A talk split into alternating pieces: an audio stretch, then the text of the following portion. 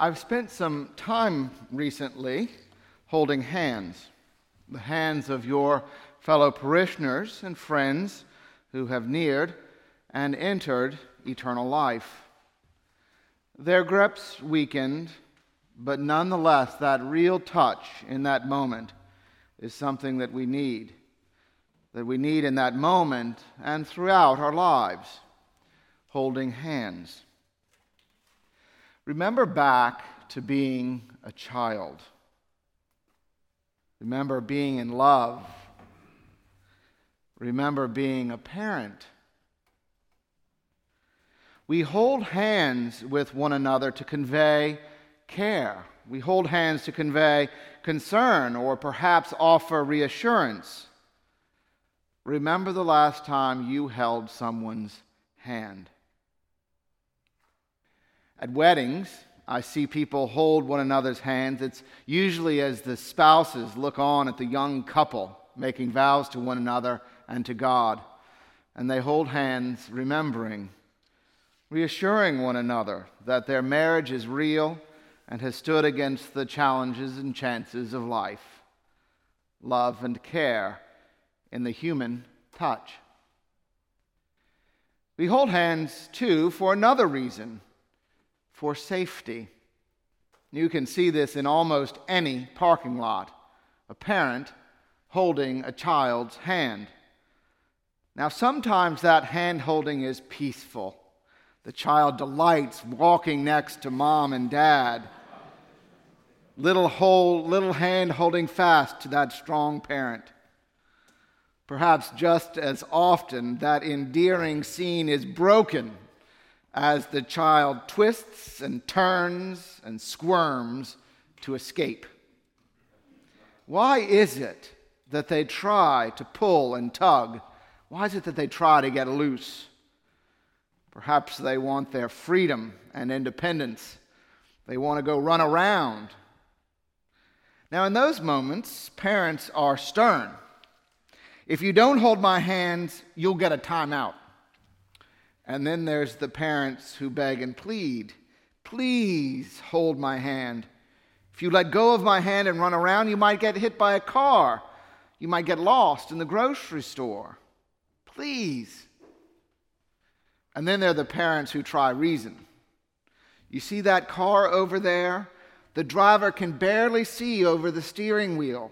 It's dangerous. You could be hurt. The reprimand, the reasoning, and the begging work sometimes, most of the times, not so much. And yet, parents continually reach out to grab their children's little hands to keep them safe. In our reading from Exodus today, we have the account of God speaking words to Moses, giving the Ten Commandments, the rules those rules are the laws given to Moses and the people of Israel, and they abide as moral imperatives for us as followers of Jesus.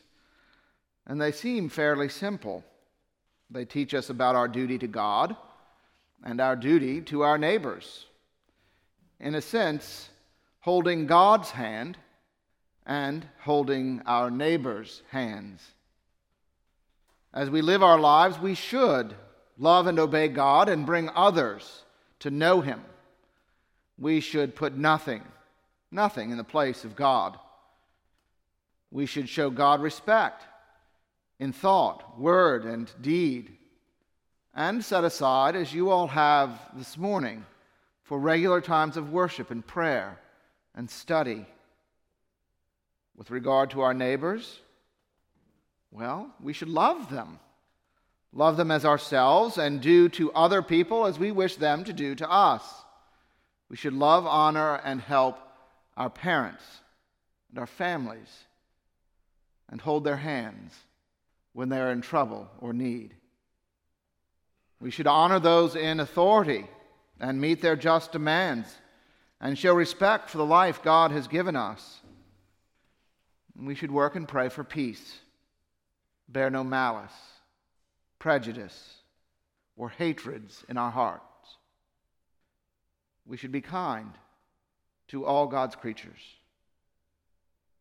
We should use our desires as God intended and be honest and fair in our dealings as we seek justice, freedom, and the necessities of life for all people. We should use our talents and possessions as people who must answer for them to God. And we should speak the truth and not mislead others by our silence, resisting temptations of envy greed, and jealousy. And we should rejoice.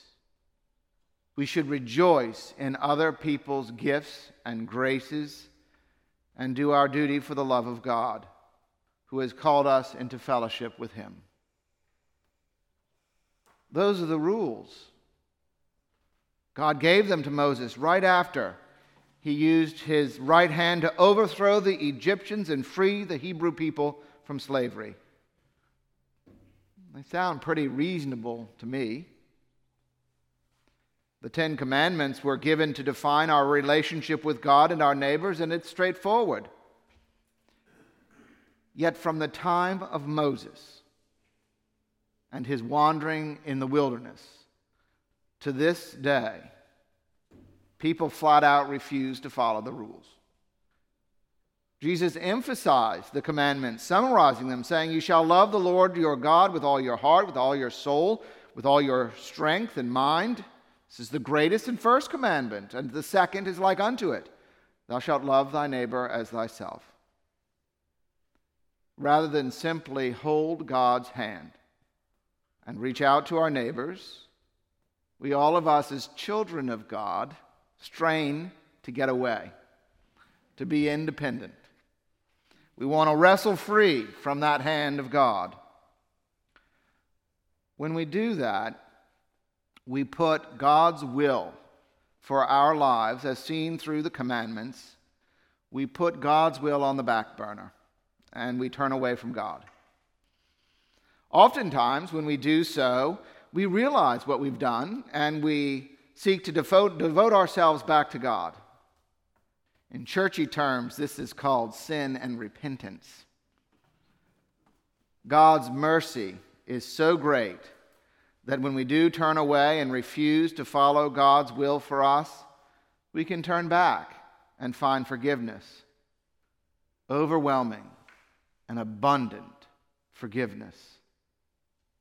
That's good news. Many at this point, though, might ask if we can always find forgiveness when we go astray, what's the point of following the rules at all? Many great theologians have profound and deep ways of understanding the spiritual reality. For me, it's a little simple, maybe even in some eyes, foolish. God has given us some rules, rules to keep us safely in relationship with Him.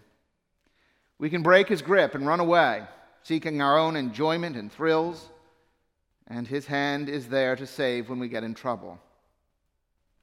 But, but if we keep those commandments, if we hold fast to his word and will for our lives, we walk with God. We walk with God and we revel in a relationship whereby we hold God's hand and his heart is filled with joy, and our lives stand fulfilled. By holding God's hand and keeping these commandments to love, we grow in holiness. And it is a life of fullness and blessing and honor and joy and love in the time we have on earth and even forevermore. It is a life of being not constrained, but of being in a whole and freed relationship. So this day, read and pray the commandments and keep them. God's hand is outstretched, reaching out to you.